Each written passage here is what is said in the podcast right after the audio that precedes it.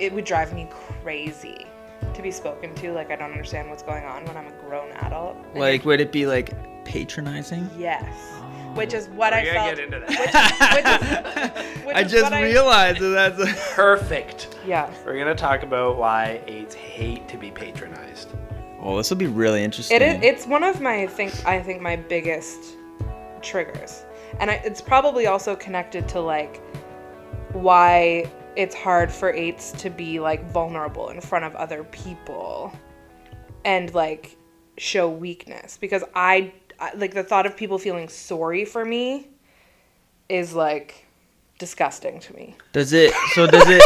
like, does it feel like um, then in in that kind of situation, if somebody's being like compassionate, that it, it feels patronizing? I think it probably like depends. Who, it's very probably circumstantial, right? Like it would depend who it is Yeah. or whatever. But yeah, like in general, even even like people I love, like my mom and dad, or like people really close to me, like I don't I don't want them to be worried about me or feel sorry for me at all.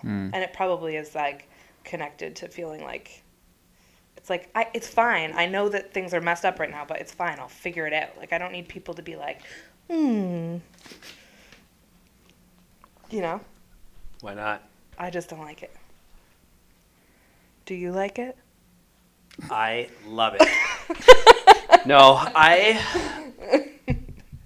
Is it recording? yeah. Oh, I we're just wanted to going- are make we sure just- my- we're yeah, just we're going? Just going, Just and then go. I'll we'll Okay, maybe let's do an do it. intro later. Let's do it. Um, being no, I don't like What- being patronized, but I don't like being patronized by people um, that I like feel like an equal to or respect. I don't care if someone that like I don't care about or I'm not in a relationship with is like patronizing, like they're putting me down or they're insulting me or they're talking down to me. I don't care about that as much. I do care about it if it's like someone that I perceive to be on the same level as me. Yeah. A good friend, a parent. What about somebody that you perceive to be on a higher level than you? I feel like that that's not patronizing then. Kind of. I mean, you can still speak to somebody like in a patronizing manner, right? But if somebody genuinely has more expertise in an area, I guess they could still talk to you like you're an idiot, which would be patronizing. Yeah, maybe. So this is would be interesting. Is what do what do you both mean when you say patronizing in terms of like what's your experience? Because I can say patronizing and we can both say the same word, but we might mean slightly different things. And yeah, like I would be curious For what me, is like for me, what the it's like an is. assumption of my intelligence. Like if somebody, and it's stupid because I could know a lot about a subject matter that like somebody might assume I know nothing about, and then of course they're gonna like over explain and talk about things that in my head I'm thinking like, yeah, I already know all of this, right? But like when people assume that you know less than them, and then start talking to you in a way Mm. where like you're you aren't as intelligent as them, that's I think what hits me as like patronizing. And there's also just a tone. Mm. Like even if you're not talking about an area of expertise, you could talk to somebody in a tone that's like, okay, you think I'm an idiot. Like it's they're it's like they're talking Down to Down you. to you. Yeah. Do not enjoy. Hmm. Is yours similar? No, I think mine is more to do with not when someone is communicating with me where I don't feel like they believe me Oh. or they hear me or they trust me. Oh. And so then I'm just like, well, then what? Why? Why are we having this conversation? What's the point of this? Anything that we're talking about? So it just feels like they're entertaining my um, madness or Which you my probably got a lot. conversation, which then would feel like I'm being patronized. Like I feel like they're just letting me go. Okay, okay, Nathan. It's like that. Oh yeah, that that to me is like just brushing me off. I wouldn't necessarily think that's patronizing, but I think you probably experience that a lot because you like talk a lot. I talk a lot. What do you think it is? Um, probably like a probably a combination of both, right? Like there is there's elements of both in in, in being patronized, like feeling like somebody is talking down to you, but there's like there's um, more than one way that somebody can speak down to you. But it's I think what it sounds like is that both of you are identifying the feeling of of um, being perceived as somehow less Right. right? And then like, and how does that get communicated? Because patronizing is like, um, it's it's not really like an explicit like overt thing. It's sort of like this like subtle under right. You tell like because they're, oh yeah yeah yeah yeah okay yeah, but they're they're really dismissing you even though they're like portraying themselves as like I'm I'm listening to you. I'm like, you know, or Yeah. like letting you yeah. But really deep down they're like It's fake. Yeah. Ugh. You're you're you're in a situation with somebody who's not being sincere with you, mm. and you're just like, then what's the point of this? This isn't real, so I don't have time for this. Welcome to Crazy Dates Let's start off with a light with topic. your hosts Nathan and Shar, and we are here with my best friend of years and years, Darryl Silvestri. How many years? Hello. Darryl and I met when I was More than half of our life yeah. We passed that marker for both of us, I think. Yeah, years ago now. Yeah. Because I think I was 13 or 14. So you met in first met. school or church? We met at or- a church youth group. Okay. yeah. Darryl was a year or grade older than me. I think he was in high school maybe, and I was Yep. just. It was like maybe the summer leading into me going into high school. It would have been Around yeah, just before go me going into grade 10, you going into grade 9. Yep. And you had this huge oversized uh, Adidas shirt. Shirt. Yeah, I remember that because you've told you reminded me of that every day of my That's what life. friends are for. I was actually shorter than Darryl at the time. Interesting. Um, Yeah. Like I'm six foot now, and how tall are you, Darryl? I'm probably the same height that I was. You that- you- you I think I'm like five any further. six. Sometimes I think I'm five seven. Yeah. That's fair. Um, so yeah, we uh, brought Darryl on because Darryl is a uh, a nine wing eight. So the only reason you're allowed on here is because you have some eight going on with you. Am I the Um, first wing? Yeah.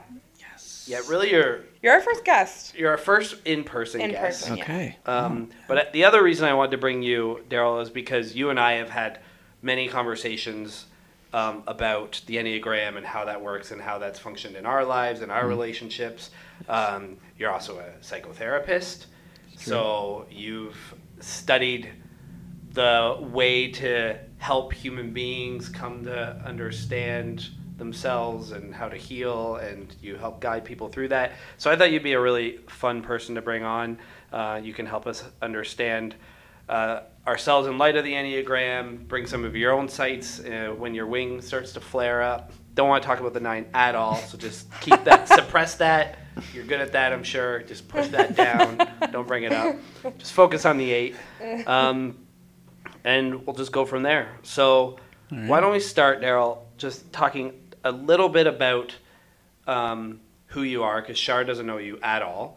Like you guys have met like once before Strangers. tonight, um, and but kind of like weave that in a little bit into um, discovering your your type and I don't know th- a couple of things you've learned about yourself along the way.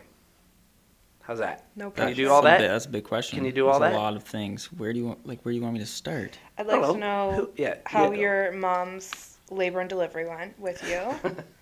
So And- uh, my my mother has told me over uh, and over again um, that I was born um, on a full moon okay. at three in the morning. Yep.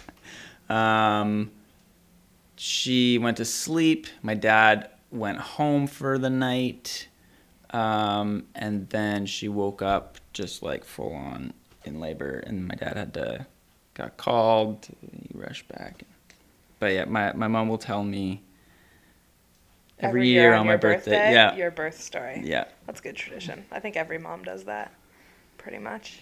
But that's that's how I came into the world. And then you grew world. up here. I grew up, um, yeah, out in the country between Petrolia and Brigden. Big city Yeah. boy. rural. Okay. Rural. Is that better? Rural. So, Yeah. at what point in life did you discover the Enneagram? Um, it would have been probably like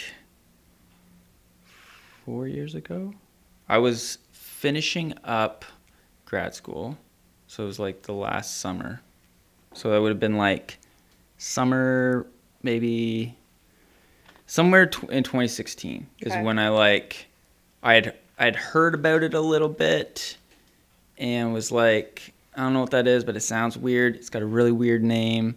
Um, there was like a part of like my brain um, from like growing up in church that was like, that's probably like the occult. I don't know. it just sounded. I think it Still sounds like be. it sounds like Uh, pentagram. You know what I mean? So you're just yeah. like you grew up being like that is like evil. So so yeah, just like I was like that just sounds weird.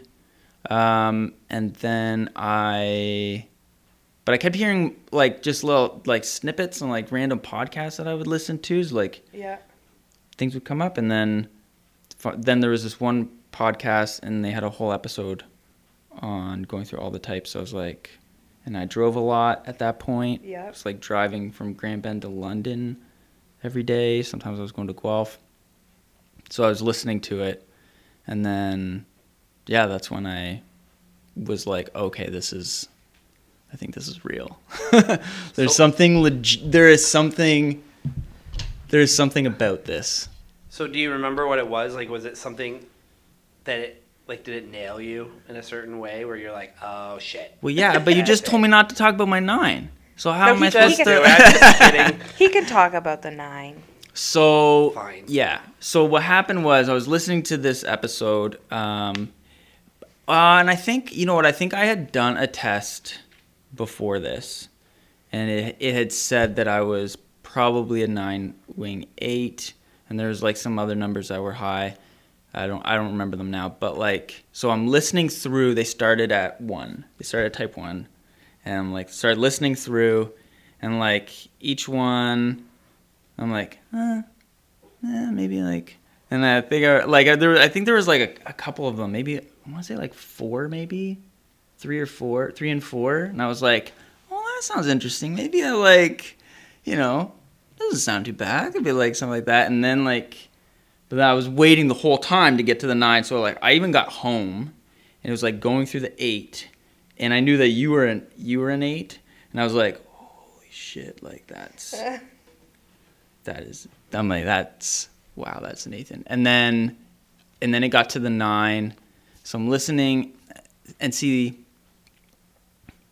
the first time that I that I'd like heard about it it was like the nine is the peacemaker and I was like that's so boring I don't want to be that. Like that sounds like so lame. And then so I'm listening through the nine and I'm like listening and then all of a sudden it goes the nine the problem with the nine is that they um, they don't really have like a solid identity or personality of their own.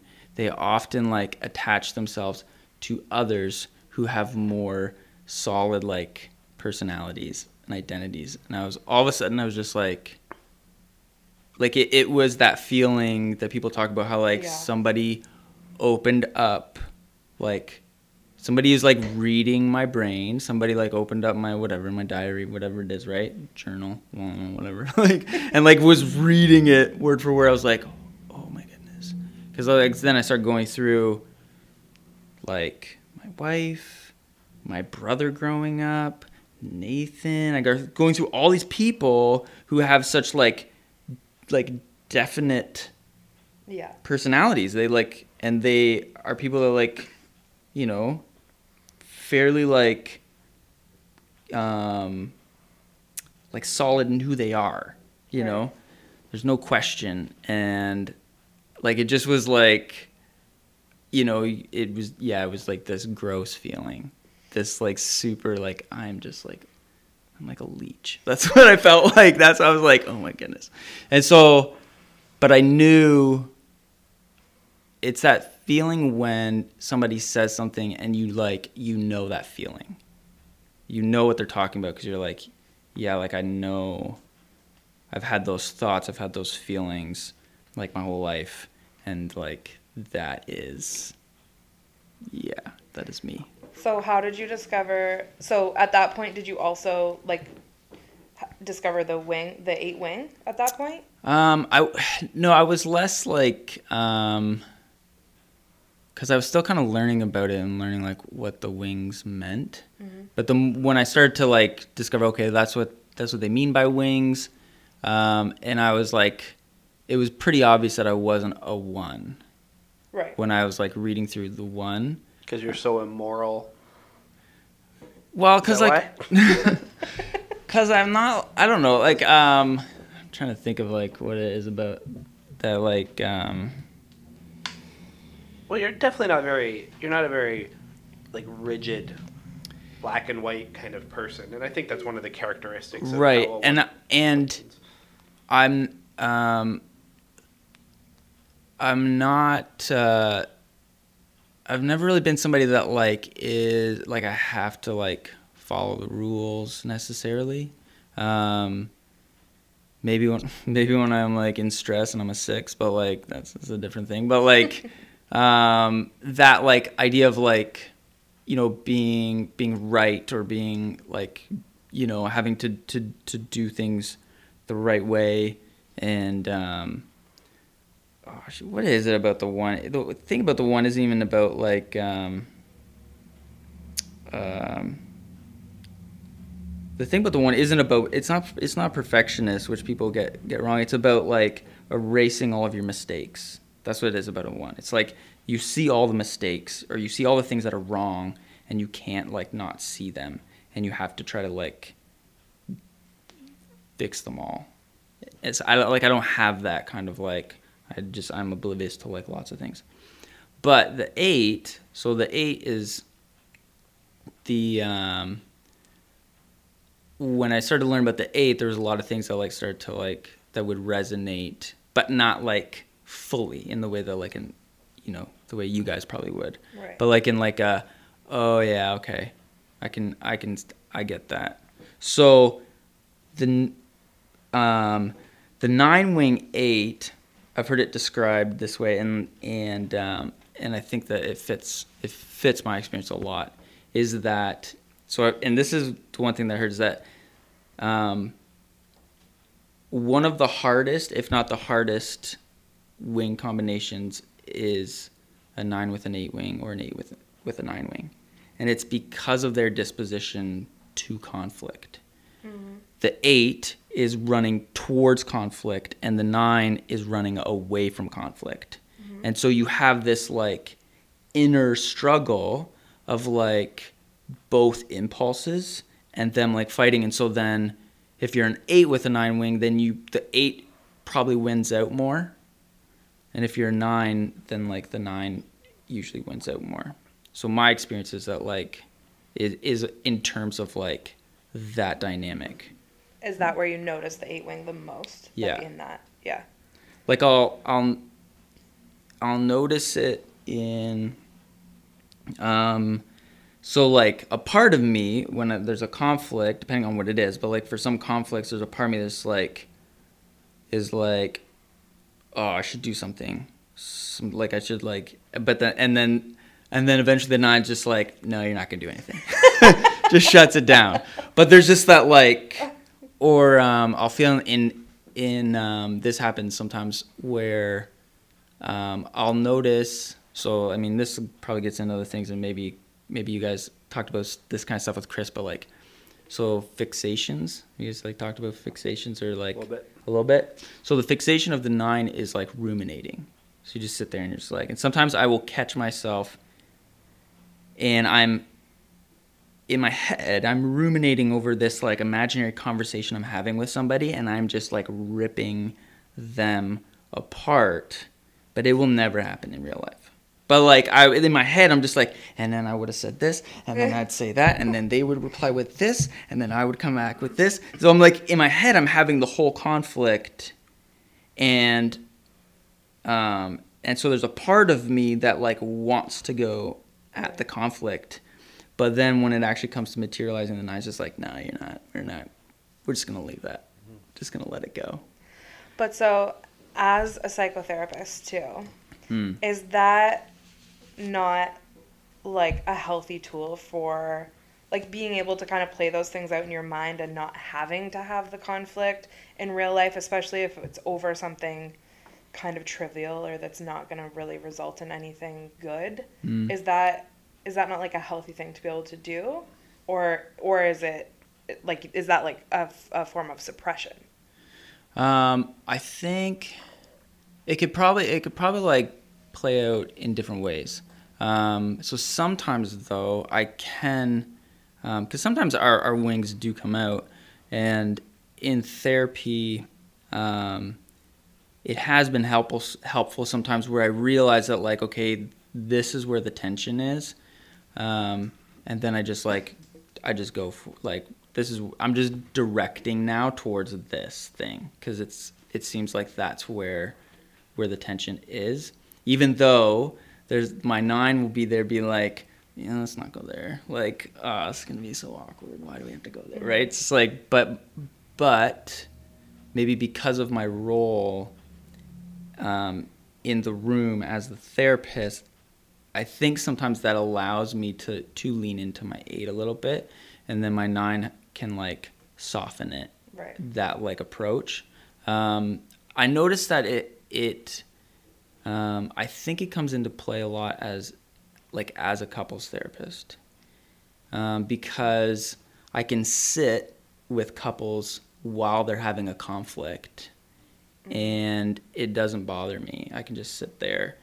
But like but and maybe this is some of the eight because I think and maybe you guys can like confirm or deny this, but like um, it is in watching the conflict, I'm getting so much information from the conflict. Right. So I can sit with it and then and then I can just like lean into it.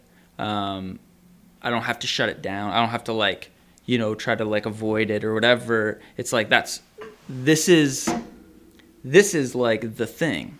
You know, this is why you're here. Right. Right. So let's just let's just yeah and and and go towards it. So I think it sometimes it, it can really be helpful in that way, um, especially with with couples in that like that and dynamic. in your own life, do you think that processing like your own inner conflict like that is healthier, or do you think sometimes you don't let things out in fear of the conflict that you should be trying to communicate? Yeah, there's probably more like so cuz for me conflict is like two like two things, but it, like, you know, in this context we're usually talking about people, right? So it's like two people wanting to go in different directions.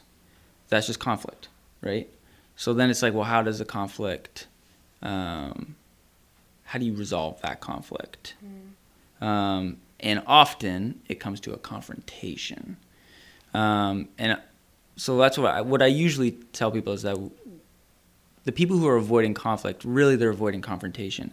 You can't avoid conflict. It's just two people wanting different things, right? Um, so the conflict then gets um, it gets displaced somewhere. Right. And sometimes some people will push the conflict into the other person, and some people absorb the conflict into themselves to avoid con- the confrontation. Um, and depending on, on how much power you have in that relationship, probably will like depend on what you tend to do. But um, so I think that like my eight um, and my nine will like will recognize conflict. Um, yeah, in in my relationships, um, and my nine probably doesn't let enough out. Um, so then I just absorb it. I just like swallow it. But my eights like like mm, like just inside just like mm, just you know going nuts and then when i just like well, okay we're just gonna numb that out we're just gonna but uh, yeah i mean probably um, probably probably leaning into my eight a bit more would be be helpful Yeah. for me for sure yeah What number is your wife? she's a one Okay. with a two wing. So yeah, so it's interesting because we allowed are. to share other people's enneagram numbers? I don't know. Oh, is this like AA? We You can can't- like you can Only yeah, talk about yourself. Um, yeah, so we, but we are like each other's um, off wings, Right. so it can be it can be interesting. I bet. What um what do you notice the most about eights um, in your relationships with them or ones that you just see walking down the street because it's obvious if they're an eight or not like what what do you notice about them that you wish they could notice about themselves He's like, let me get my list out. oh i'm sure it's at the tip of his tongue What would I, what do I notice about eights that that we seem to be like blind to or unaware of Um, I don't know. I mean, I mean, obviously it depends on the person to know like how aware they are of it. But um, mm, what do I notice about AIDS? I think that uh, eights tend to um,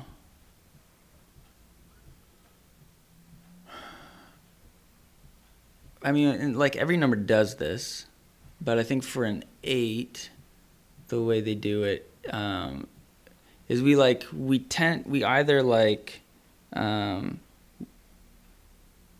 we focus on either certain aspects of like a, a situation, or we like read it into it.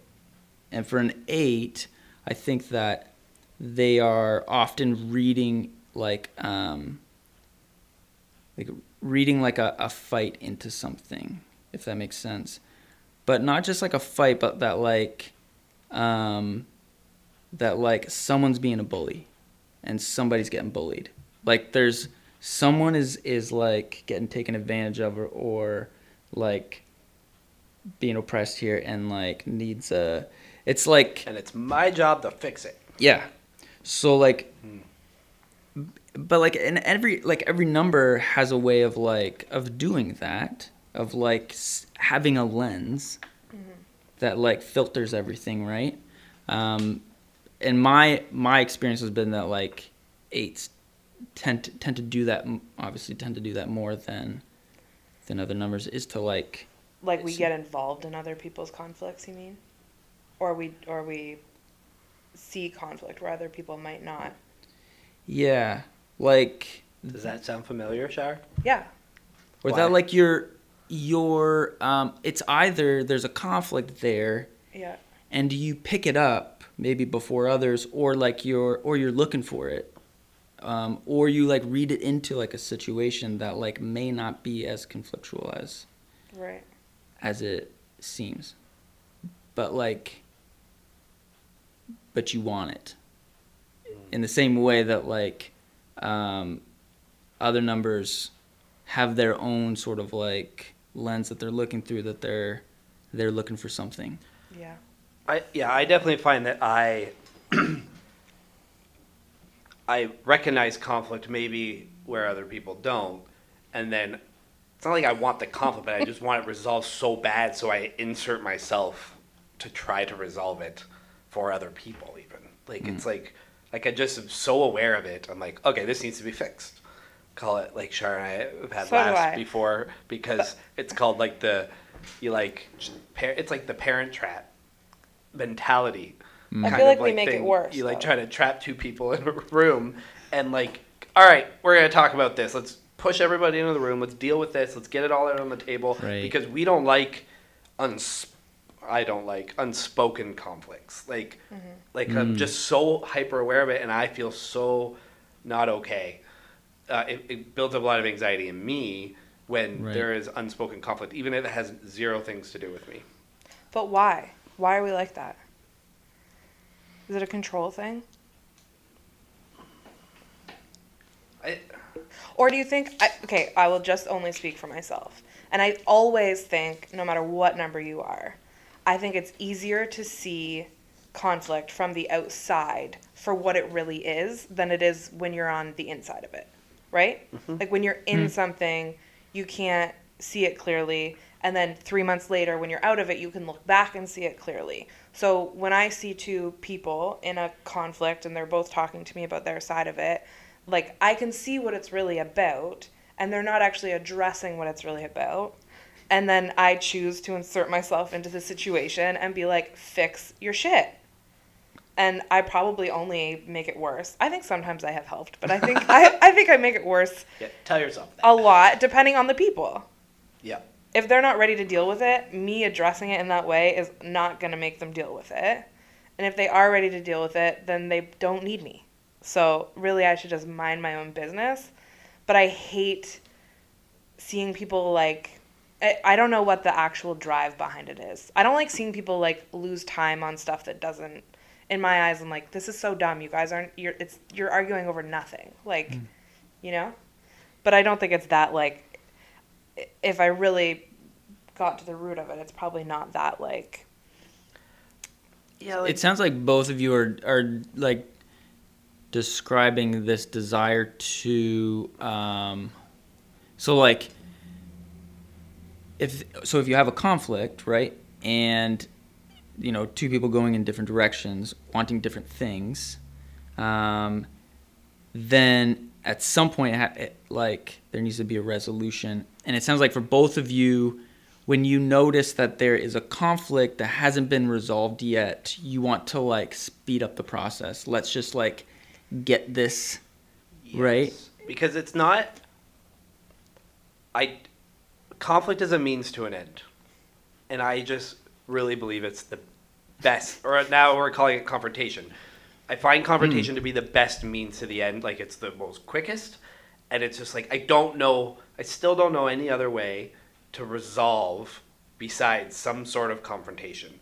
And so, for hmm. whatever reason, whether it be between me and somebody else, between two other people. Like I I'm actually quite uncomfortable in the midst of the conflict. Like I don't like sitting in that very long, but it is the best way that I know how to actually get to like the truth or to get onto the same page as somebody else. And so I'm just very willing to go through that because I know what's on the other end of it is going to be way better than being in the middle of it. yeah I agree with that, but I think I just had a little bit of a realization about myself too because I'm I was Like just right thinking now? yeah, cuz I was just thinking in my head my desire to resolve the conflict can't possibly be like, you know, for like heroic reasons. Like not heroic's a bad word, but you know what I mean, like cuz I'm such a good person. And I honestly think part of it is just that like I find it annoying to listen to, to people bitching about the same thing over and over again without addressing it or doing something about it. So part of it is just to like end my own torture of having to hear somebody like continually talk about this thing that's plaguing them or this relationship that's not doing them any good where they're having the same conflicts over and over again. It's uh, like that is I'm not good at just like sitting and listening to people talk about the same thing in that way over and over again. So part of it is like just a hundred percent selfish to the point where I'm like, okay, I just need you to sort this out because I can't listen to it anymore. Especially when two people are talking to me about it and every time I see them they're talking about it but they don't actually ever address it with each other because I'm Oh, just like like, I don't that- want to hear about Oh, it I anymore. you're. Talk about it with each other.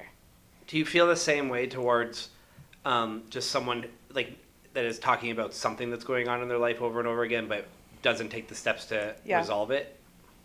So Yeah, it's that- the same sort of thing. Yeah. yeah because that have would be a conflict within themselves that they're not Yeah. I So have a is it hard just They're like you're like- annoyed, or is there something else going on?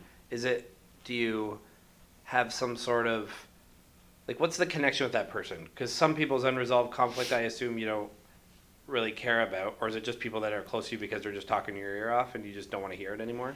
No, but like you know, you'll have like I don't know. I've had girlfriends in the past that are dating a guy and they are been dating for a while and it's like they're having the same fight over and over again or the guy's treating them like crap over and over again and I have to sit and listen to them talk about how awful this person treats them over and over again. But like I also know it's not worth me really trying to give advice because after a certain while somebody's in a cycle, it becomes clear that they're not going to do whatever that thing is that they need to do to leave. And at that point, I'm I just am like then you clearly are getting something out of the situation. So stop complaining about it and just admit to yourself that you want this chaos and that this is what you thrive on or like do something. I don't know. I have a really hard time with people that can't just like address the thing that's going on. Maybe it's because it like it's it obviously everything comes back to like bringing up some kind of insecurity that you have with yourself. So Well, I think we'll that get there. We got twenty. I think minutes. that like part of it too, what um, like what I was gonna say what I'm hearing, which is like totally a therapist thing to say, but like What I'm hearing you say is- what I'm hearing you saying, um, like everything cuts both ways. So sometimes the things that are our weaknesses um, are actually like things that like we've also like developed like strengths in right over time and, and vice versa right things that we're really good at and really strong at can often ha- they have like another side to it when we overuse them right Yeah. that like they they become less helpful in certain areas and what I this is one thing that I've noticed with, with the Enneagram is that those things that it highlights for us that are, you know, these things that we do or why we do these things, um, you know, this pattern that we've developed, it the pattern shows us like the weaknesses, but it also shows us like the strengths that we've developed or the skills that we've developed because we've been doing that pattern for so long that like we develop these skills that like someone else who's you know their you know ego pattern is like different. Mm-hmm. They develop skills in other areas. And what it sounds like what eights develop is that skill of not just knowing that like um, being able to like identify a conflict in the sense of like this needs resolution but they also like develop skills of like how to get it to the to resolution. Right. and being able to see that they're like you know what? Like you're just spinning your cert like your tires here like over and over again and like i'm getting sick of hearing about it over and over and over again. And it's just this thing that you just need to like just you just need to work through it you know because you've developed those skills of like identifying those things and like knowing how to work through them it can have a flip side to it like everything does right But I really like hearing the positive side. It makes me not feel as bad. Mm-hmm. That's nice. We're Thanks, not Darren. total pieces of shit. Just mostly. Mm. How um, actively do you use the Enneagram in your practice? Like, do you get people Never. to never? Do you do you like number your clients though, like without them knowing? um Do you want me to stop the recording? Yeah, no, I don't. Um, I think that like, um, how would I say it? Like, it's hard from uh, from a practice point of view because there isn't there isn't enough like data research Right. to be able to like say like oh this is this is um, something that's been researched and, and helpful we know this right it's um, it's like I find it really interesting, and a lot of people who have experienced the enneagram have have found it helpful.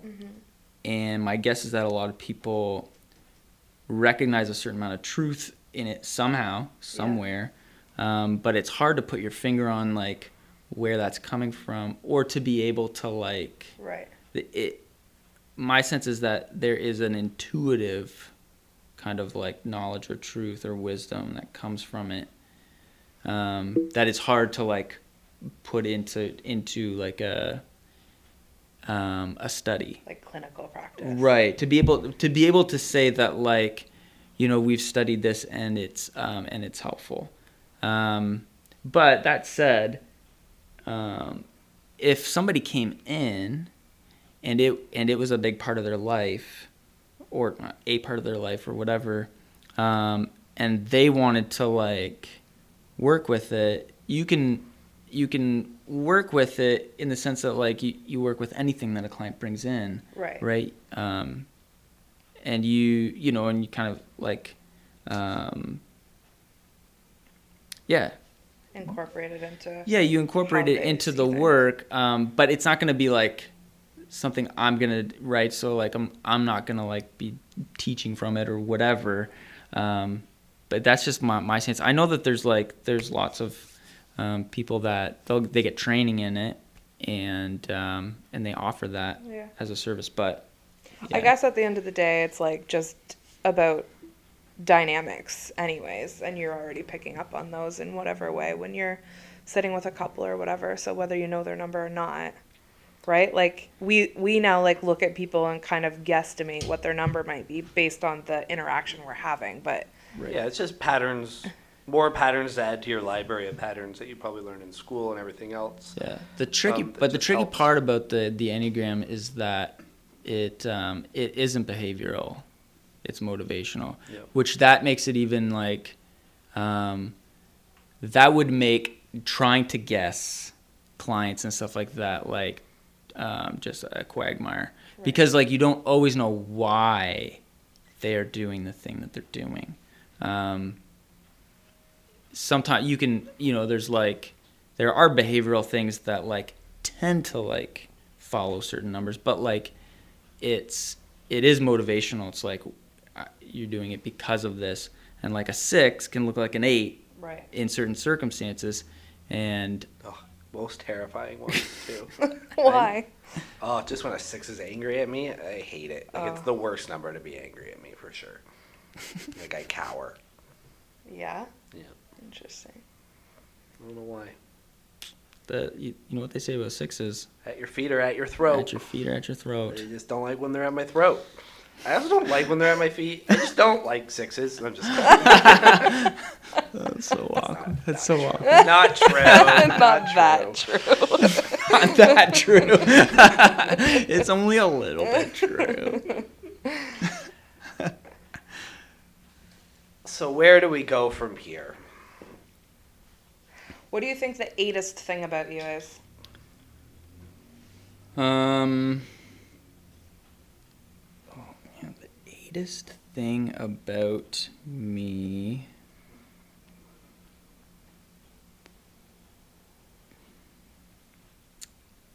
Um.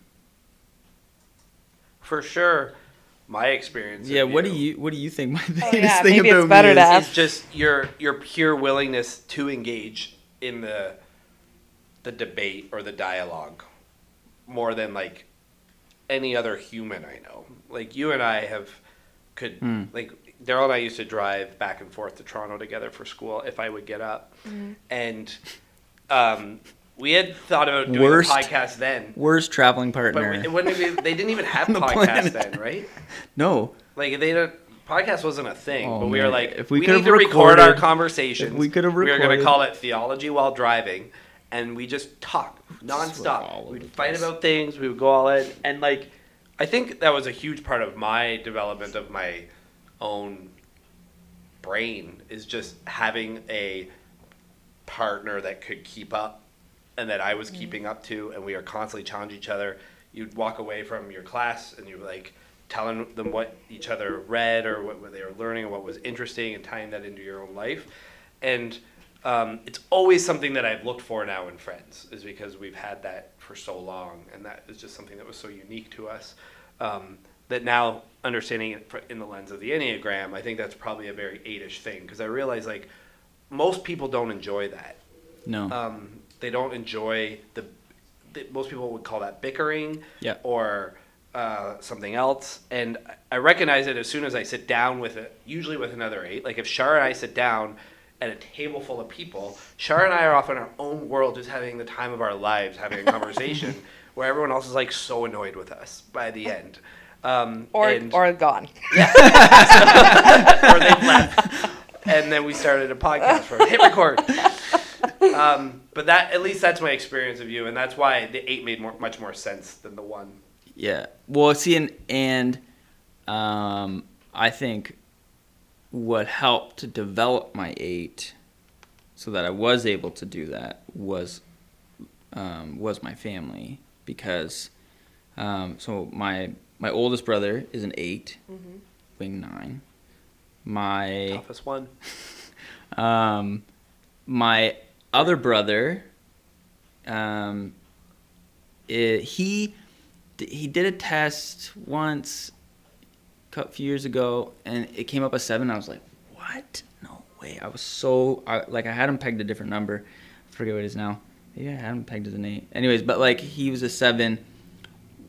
With he's I, he has probably one of the strongest eight wings that I know as a seven. Um, and then and then I have an eight wing. If I had to guess, I would guess my dad is also an eight. And so like there was constantly that like that arguing, debating like in my in my family. And so I was used to it although I was typically like sitting I didn't always jump into it, But you can tolerate it. but I can tolerate Yeah. it and um and like I I could jump into it sometimes when I like felt the need to. But um but yeah, like I I think that's where my my eight came from. I don't know if it came but yeah. That that's what helped sense. develop it. Cuz there's I think there's a lot of eight energy in my family. and then in your friendships and then my friendships. after and it started to grow. Yeah. What's the line that for an eight conflict is intimacy? it's just that is just how we that's just how we connect. Like that is our Mm. connection point. I don't know if it's conflict or See, I don't feel that way. No? No. But I've been doing some more like listening to podcasts and research about wings, and I think I'm an eight wing nine. And I mm. also think like in the opposite way that you had conflict, so even though like maybe you didn't feel super comfortable being in conflict, you could tolerate it. I grew up in a very conflict free home, like super quiet, no conflict between my parents. My sister and I, if we disagreed, were told that we had to like apologize to one another, hug, accept the apology. That's how we resolved conflicts, right? So it wasn't there wasn't a lot of conflict, and so even though I might ha- have the feelings I have about resolving conflict and stuff like that, I don't like it at all. Like I don't like being in the midst of it or being involved in it at all. It gives me anxiety. Mm. Which I don't think you you don't experience that. Ki- Like I know you don't like the conflict either, but I think it gives me a lot more anxiety than it gives you to be like involved in conflict. I hate if I'm when in the people middle of it are like do mad I get anxiety. I, yeah, I don't I don't get any. You don't like people being mad at you either. Like, That's yeah, what- that's, what true. I mean. If I'm in the middle of it, like if Yeah. it's if directed at you me, the- or if I'm subject. somehow responsible, like people are looking to me to resolve it, Right. Sort of because like that's my job. Yeah. But if it's like, if it's just like something like I I don't mind it if it's just like if you two just started having like a, a battle right now. See, that would you know I wouldn't like that. I, I wouldn't mind joining in and like helping r- bring that to a resolve or, or do anything. But like I notice it in business partnerships where I'm sort of seen as the mediator. And then we have multiple businesses where there's all this crossover of everything.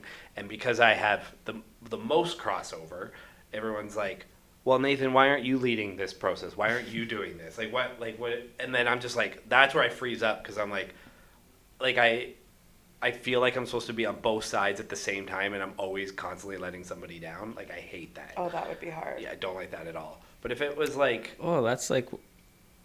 Say it again. It, You're- it- it's you're hard supposed to without be on explaining the situation. sides. But like, I own two businesses. Yeah, I'm no, a but- shareholder of two businesses. I know, no, no, yeah, yeah. I, I, Well, I'm saying it But for the, our but the, listeners. Oh, our okay. millions of fans don't know, Darryl, so we have to I like over explain something. for all the followers, Nathan is I an own, I own entrepreneur two different with. businesses, shareholder of two different businesses, and those two businesses have a relationship with each other. And there's directors of both sets of businesses, and I'm a director of both. Right. I'm the only one. And so when those two businesses have to negotiate something, Right. They want you in the middle. they want me in the middle, and I cower. Like I You actually, don't like that. I hate it. Oh, see, that's so well, that's an impossible position to put you in. I but no Yeah, one but you know what? That, and they get and then people start getting mad at me because the expectation is that's my job. That's what I do in every other thing. Like if, if I'm just going and representing one of the businesses to like somebody else and dealing with something, I'm great at it. Yeah. I know what how to do it. You need a If it's side. in the business. I do need. Um, the eight needs a side. yeah, I need a side. I The- need a side. Whereas, so this is what I would say: the nine um, exists in that middle. Then maybe when it's like overt like that, like um, that that could be So you could balance that way better than I could. because the nine is is always seeing all the sides. Yeah. So like, or and here's another thing. I'll just say this.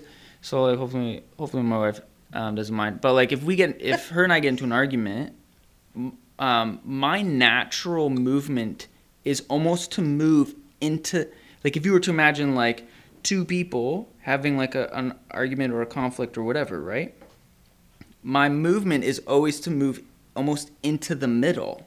I'm almost like refereeing the conversation that Right. I am having with which drives her nuts, which I understand. That would be absolutely like maddening, right? Because that's not my position. My position is actually me on the other side.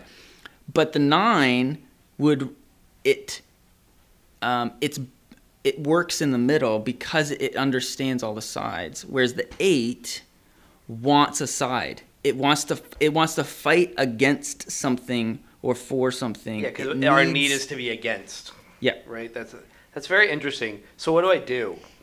Is actually the next question of this because Well, that- I it don't would be see to myself develop- avoid, avoiding those situations. You going just develop your nine wing in the same way that like I thought developing my nine wing was just like being able to have a nice vacation in Mexico, not get better at. That's what nine, that's nine's expertise. Everybody. I feel like, it- the nine, if the nine even gets to Mexico. but on a practical level, I feel like that's just like, can't you just say like, there's no way for you to win in that situation, really, unless Well, winning unless would the be perfect resolution saying- exists. well, Yeah. exactly. That's winning. winning is ev- Yes. winning there is, isn't an outcome working. that I so want. so That's can the you side, so I can you not see that and get both sides on board? Well, though? no, that's the thing. Is Uh, I don't maybe your necessarily see it negotiating because I know that the negotiation needs to occur, right. and um, and I just don't want. I I've told them multiple times, call me when it's done, Right. And I come in, tell me what it is, and if you guys are all on the same page, I'm excited, and then I can fight for that that thing, Yeah. you know. And but being part of the process of getting there is is probably the worst thing.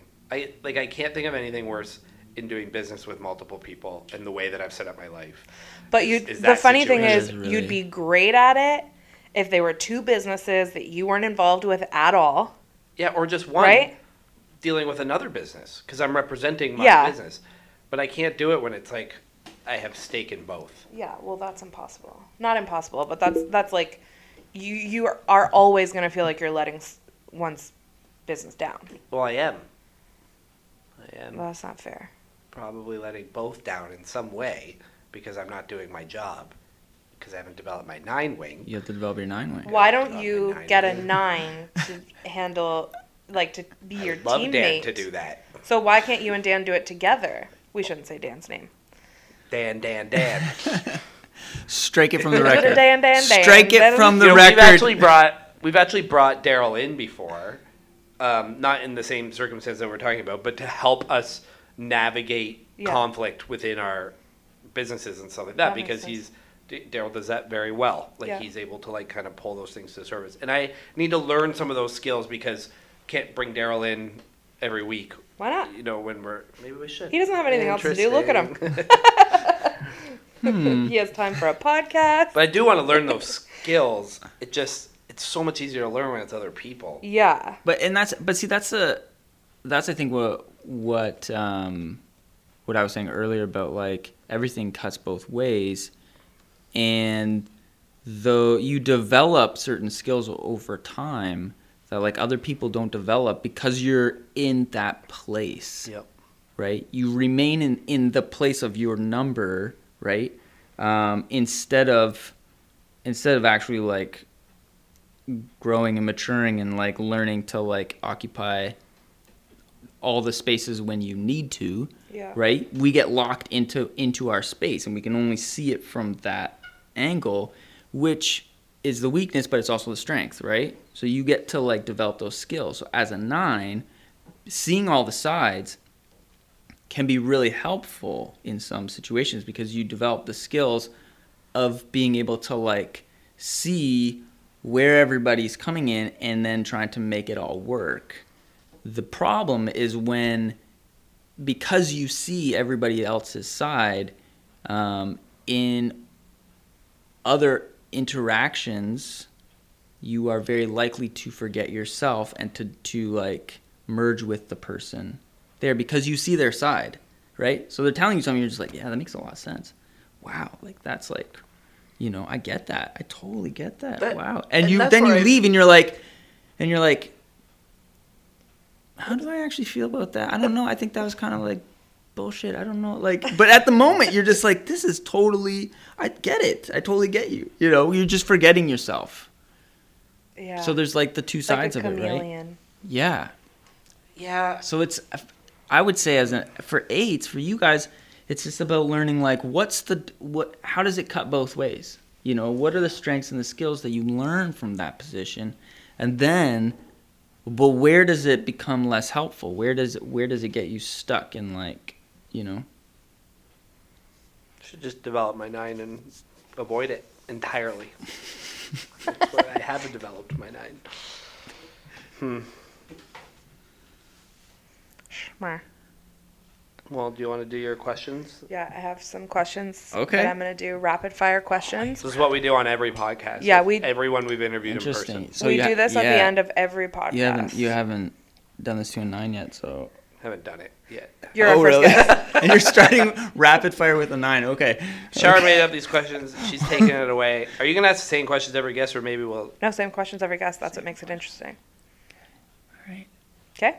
Okay. Bring it. So, I mean, like, just answer as off the top of he- your head as possible and as concise Are concise these as like possible. are these gonna be like yeah okay? It doesn't have to be like one word, word, but, but, like, like- just don't write a novel Okay, verbally. like a- okay. Tweet. Tweet. Okay. Tweet it. What do you think your best quality is? Uh, seen both sides.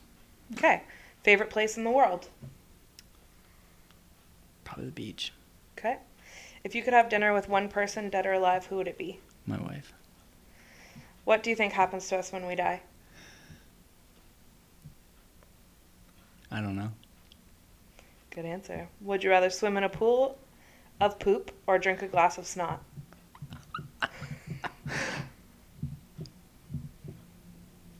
That's such a good question. How long do I have to swim for? And whose snot? Is it your own snot? Um, you have to swim. Is it your own poo? You have to swim. Uh, You have to swim for swimming in that. for ten minutes, and it's your own poo, and you have to drink a pint of your own snot. pint. Yeah. Oh, I'm drinking my own snot for sure. oh yeah. As a kid, I like ate my booker, so like. Same thing. yeah. Uh, last question: Who's cooler, me or Nathan? The nine would say both. That's true. Awesome. No, you're probably way cooler than Nathan. Like objectively. You just have to say that I because we're already. not trying to be friends. Uh, thanks for coming in, Darryl. Thanks for having me. Um, I hope it was satisfactory. this was really nice. Did Very you like it? pleasurable. Did you Highly like it? pleasurable experience. Should we talk about Darryl now in front of him? Oh, Uh, yeah, that let's be- do it. Uh, What was your favorite part of this interview? I think that you're very thoughtful in your answers and just like thinking about things. And I also find it fascinating that because of what you do for work, you have like this whole other like insight into human beings in hmm. general and how we function and how the Enneagram can be useful to hmm. us. Thank you. So that's cool. It's really nice. You're welcome. Oh, I like that. What was your favorite part, Nathan? obviously, self discovery. Always is. Usually happens in conversations with Darryl, so learned some new things. Yeah. That was good. That was good. It's great. You're our best guest so Thank far you. Wow. in person. Hear that, Chris? Hear that? I also just enjoy listening to you when you when you're like just taking something apart. You're like you're breaking it down to its bare pieces. I could listen to it. I could listen to it all the time. The thought like just understanding the difference between conflict and confrontation and things like that are all usually very helpful things that Mm. I have to hear maybe five or six times before it becomes sort of added to my lens of how I see things. So it was good. It was good. I also really enjoy your therapist voice. Thank you. Thank you. What I'm hearing you say is, Well, thanks. Darryl. does that sound right? Well, thank you for listening. Are you gonna drop our email address again? about that? What is it? Crazy Eights podcast at gmail.com. Crazy Eights Podcast at gmail.com. Is that right? This has been our fourth episode. Yeah, buddy. Are you like? Uh, is that like? Uh, if you are an eight and you want to be on the podcast, is that the thing, or is it just like The like? goal is to only interview eights right now. I Or- feel like or- we need a niche. or eight wings. You know, Wing- there's wing. enough Enneagram Oh man, everybody's podcasts. and People are everybody's talking about it. yeah. We need to be. If it's big enough, you can go niche. We need and to be special, being- but we're not fours. We still need to be special. We need to be. We need to have our own thing. Yeah. know? How? Most people can't handle us. Here, the question is how uh, how many eights do you think, um, like, like get get into podcasts about the enneagram or get into? Well, This is good. This Do is you- a good conversation. 'cause to have. do you Should I record this or should we just talk? yeah, record Okay. Like, there might be funny because you can use. we the wrote intro. down maybe twelve or thirteen different eights that we know. I have Mm-hmm. the list right here. Most of them I know on one level or another, enough that I could poke and prod to pull out their story Hmm. in a way that um, helps Well- express the eightness or a little bit. Or I know the eight enough that when they're telling their story, I can like I can reflect on that from through that kind of perspective. So it's sort of I think our goal a little Right. bit, and for you to like share your experiences of sort of just like coming to the Yeah. realization that you were an eight and and what you identify with and what you don't, and how it's different as a female and how it's Yeah, Mm. um, and different things like that. Because you think you're a sexual eight, I think so. Yeah, sexually. yeah. And I just recently have been learning more about the wings, and I think I'm an eight wing nine. Right.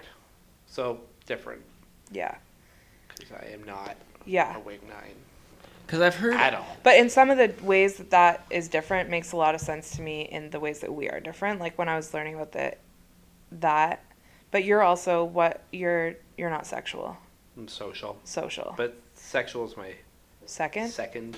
Is that what it is? You primary, secondary, and then you suppress one, something like that. something like that. Something like that. There's so many ways like to look that. at it. But yeah, that's There's always like there's There you go. there's always like a yeah a suppressed or like shadow.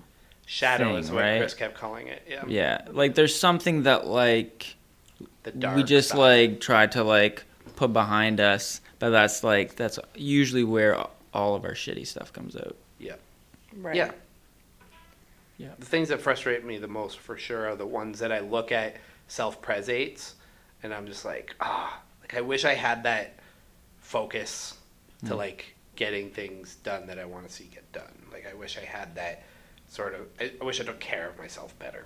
Mm. Like, those are things that I like have always suppressed. That I think are that harder that's what me I to suppress too. So I'm probably sexual, social, self pres.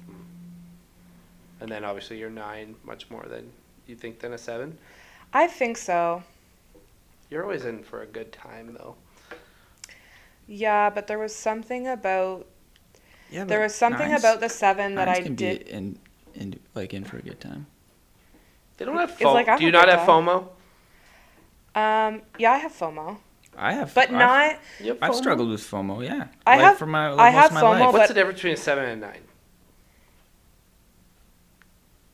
the um, what would be the difference between a seven? I thought sevens were like a lot more in their head in terms of like thinking, thinking, thinking. Like sevens are like well, because you can also. I mean, I mean, you get get into stances, Mhm. and that's like a big thing, right? Because like eights are an aggressive stance, sevens are also an aggressive stance, nines are withdrawn, and then there's right. So there's like And what's the triad thing? There's like multiple Of that, triads. okay. yeah. Well, one of the podcasts I was listening to like talked about a bunch of those different things, and there was something about the seven that I was like, "That's not me," and then like the nine, I was like, "No, that's hmm. feels more accurate to my experience," and also like, so I'm dating an eight, and he's like, I think he's eight wing seven, and I'm an eight wing nine. Really? Yeah. Do you think he's? Are you gonna interview him? Yeah. I guess I just don't We'll wait till the relationship's a little more solid. like your brother is an eight wing nine. He is, yeah. So much so that I actually thought he was a nine. Yeah, because I think his nine's nine- very prominent His until nine you start talking to him. Yeah. And then it's like, okay, you're obviously an eight. Yeah, Like, But I- John, we're gonna have John on. It's gonna be a lot. That's gonna be fun. that'll be really interesting. Um, but like, what I notice about the nine, one is how you talked about conflict with the nine, like with with the nine wing, an eight with a nine wing is, um, my battles with John even are so often about why I'm dumb for getting into other battles. He's just like, why are you doing that? Come on. And then we'll have this whole like thing about it. And he's like, and then he said to me one time, which we're definitely going to bring up when we interview him, is, is just like, see, the difference between you and me is I will go for conflict and I'm okay with it if it's necessary, but you like love it. You like are looking for it at every turn. You're like, you like, you know, swimming in it. And that was his, that's how he recognized me. Mm-hmm. And like, outside of like just sitting around the campfire with John, like I've never seen John like put himself out there for conflict. Like he's Yeah, he's he's- it's much more conversational, friendly. Like I just Yeah. want to debate and get to the truth of the matter kind of thing. Where mine Yeah. is like much broader in scope. Where I'm like calling people out in the newspaper. And, yeah, like But see, you the- know, doing that. see- I would never do But that. see, Like, the other thing too So- is that it'd be, you know, you'd have to look at like, a a like what's his like what's his subtype, right? Mm-hmm. Because that's it's gonna that's gonna function differently. But also, um, like age is also a big factor of it, right? So John is much older than us, Yeah, what is he? but he could be twenty years older than me. um, How old? am I? Seventeen older seven- than you, so nineteen older 16 than and a half, I think. So yeah, so like 17, 18 years older than you. So, but like, basically what they say is that like, if you were to go, imagine yourself at 20, what were you like? So, I mean, he would, he would be very different, right? Like, um, he could have also like mellowed out as he got older, um, in some ways. I'm trying to think back, cause I see at 20, I would have been like three. so but um yeah i think yeah yeah i bet you he was more i bet you he would he would have been more apt to like um lean into a conflict when he was younger and like and that kind of mellowed out a bit that's what i would say so but a seven um a seven is like thinking about the next thing. What's the next thing? What's Yeah. the next thing, right? They're um they are chasing like some ideal yeah. of like joy, what's happy. They're trying to but what they're really trying to do is they're trying to avoid pain. So it's actually I mean this is another thing and like you I mean I don't know. So many times when people are going after something, if you really stop and like reflect on it and like examine it, it is almost always that they are running from something. Right. It's always like a trying to get away from something, but it looks like that's what they're they're going for like this thing. Um, so like yeah, for sevens it's like they're you know they're you know they're they're always they say they're always up for a good time. They're always, but it's that that's where the the aggressive stance thing helps because they are sort of like um, they are actively thinking about what's the next thing after this what's like the next thing after this whereas a nine is like not not necessarily doing that the nine is more like um, i would say Distracting themselves, right?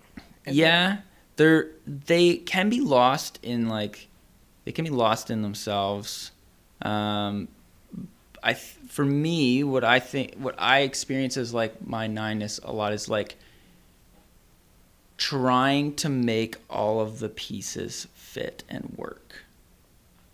And it's the for me the withdrawn stance is, is stepping back to like get to get a a better read on all the pieces that are here and like how are they going to fit and like some things just work themselves out on on their own.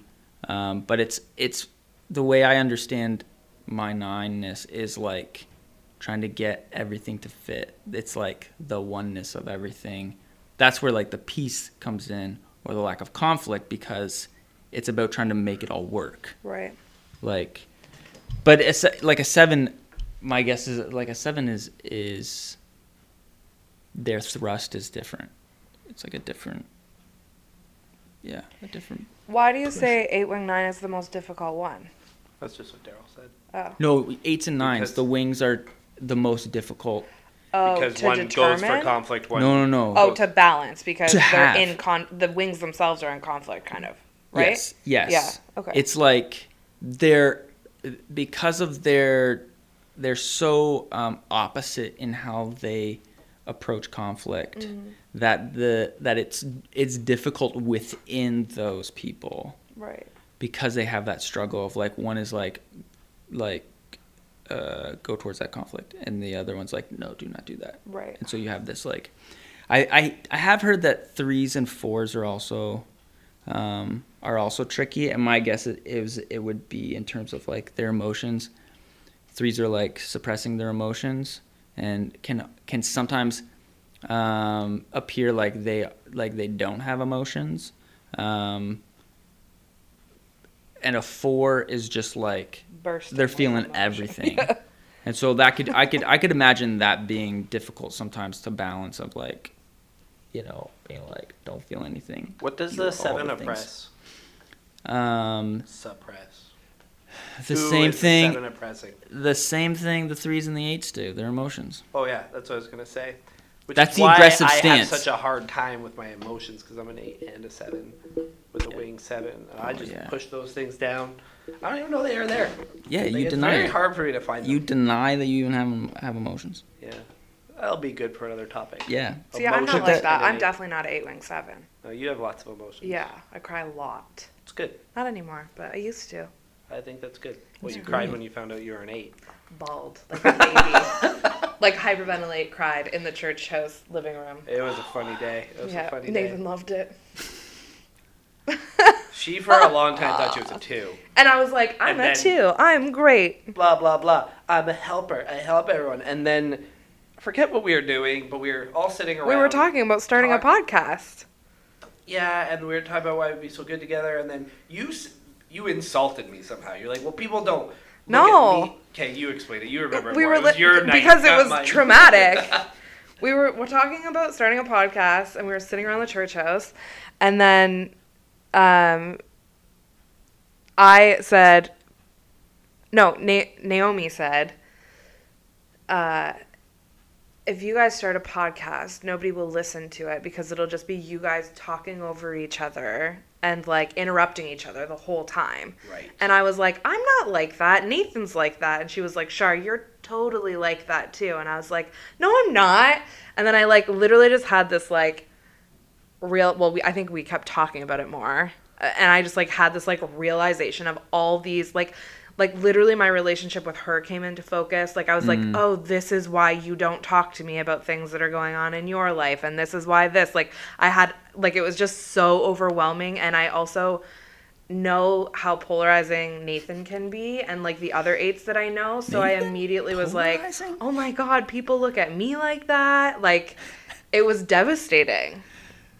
But I've come to now I know like other eights that I'm like, okay. And like, I mean, I like love Nathan instantly. Like when we connected, it was like, I love having the deep conversations that we have and that there's no small talk and that it's all about like real things. So I maybe should have like figured out sooner that but he always like when I was like I'm a 2 the test says I'm a 2 he was like I don't know and then he would like ask me a question I'd answer and he'd be like but why like why is that your answer and I would like answer and, like we were our thinking about things was too similar that he mm. was like I don't think you're a 2 but it took it took that night of like realizing that that's how people view me too.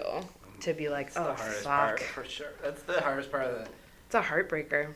of coming to the realization of your number is like Oh, everyone knows. Yeah. Everyone Yeah. knows. Well, you were kind of saying that in your story too. yeah. You're like, oh my gosh, that is embarrassing. It's very humiliating. Yeah, it is. Somebody, I heard somebody describe. Um, they're like, yeah, my husband's a nine um, he's not really like a person. He's more like an environment. I was like, like just there. Oh my god. Just like you're just like, okay, cool, okay, wow. cool, cool, cool, cool, cool, cool, cool, cool. That's kind of very Yeah. beautiful in a way. I know. I was just thinking that. it doesn't seem insulting at all. oh, but But it's see, so funny because when you describe me, even like Nathan, with he has a very per- personality that's very defined. I'm like, what? I Like, know, like I don't, I don't hear that and think of that about myself at all. Yeah. w- And at the the- fact that you think that about me, and the fact that I would look at you as like a good environment, and you you would see that as like an insult. I'd see that as very like yeah, like you're that- not, it's- you're not like a solid beautiful. person. You're not a solid yeah, but person. Like this, it is. that's No, what I mean. That's not at all what it means. To me, it means like you are so solid that you can like you That can you don't hold have to be. everything. You can hold all the people and everything in that environment. Like you, you set. Yeah. the- environment's the- not holding pace. anybody. It's just I'm really glad we're talking about out in the this because at the very beginning, when you were talking about when you when you asked him what he thought of what he what you think about eights or whatever, and you were talking about how like you see eights as these people that are just like sure of who they are and they're just very like you know who they are in my head i was just thinking like that's the lie that we're telling the world because Oh. that's not how i feel at is the lie all we're telling It the world. yeah. That's, that was the which. I know, yeah, which I know about eights, yeah, and and I yeah, and Nathan and I, Nathan and I have talked about this because like you see eights as as very confident, but then you start to learn that that like they know how to quote I'm air quoting right now be confident right without actually being Yeah. confident. It's a survival tactic. It, mechanism all is. It for all is. Yeah. yeah We're all just trying to get through, right? Which that's why I'm so excited to do this with eights because I want to get to the teddy bears underneath them all because I know mm. they're there. Mm. Um, just Here's a strip away. So this was my this- question: Who do you think your audience is going to be? Other eights, Well- other eights, or people that want to know about eights? Probably both. hopefully both both I bet you Other it's going to be the latter. Might get you bored. think so well, I'm sure the eights will be like, I think. but there's would going to be enjoy so. ma- I think there's going to be so many eights that are going to be like, yeah, I already know. Yeah, of course. I- but I- like people who are like, like, what the hell is up with eights? Maybe That's you. That's True, your we're trying to give it an inside scoop. But I like when I listen to other podcasts and I listen. The fa- my favorite ones are still other eights I- I- because I, am still learning about myself, Yeah. and so it is helpful to hear how they're experiencing it and how they're defining it. But I agree with you, as I think that we're um, we're difficult to to grasp for other numbers, and Yeah. they, Yes. and they they people jump to a ton of conclusions. And that goes back to feeling pa- I feel patronized by the whole world because of the conclusions that they've jumped to about me.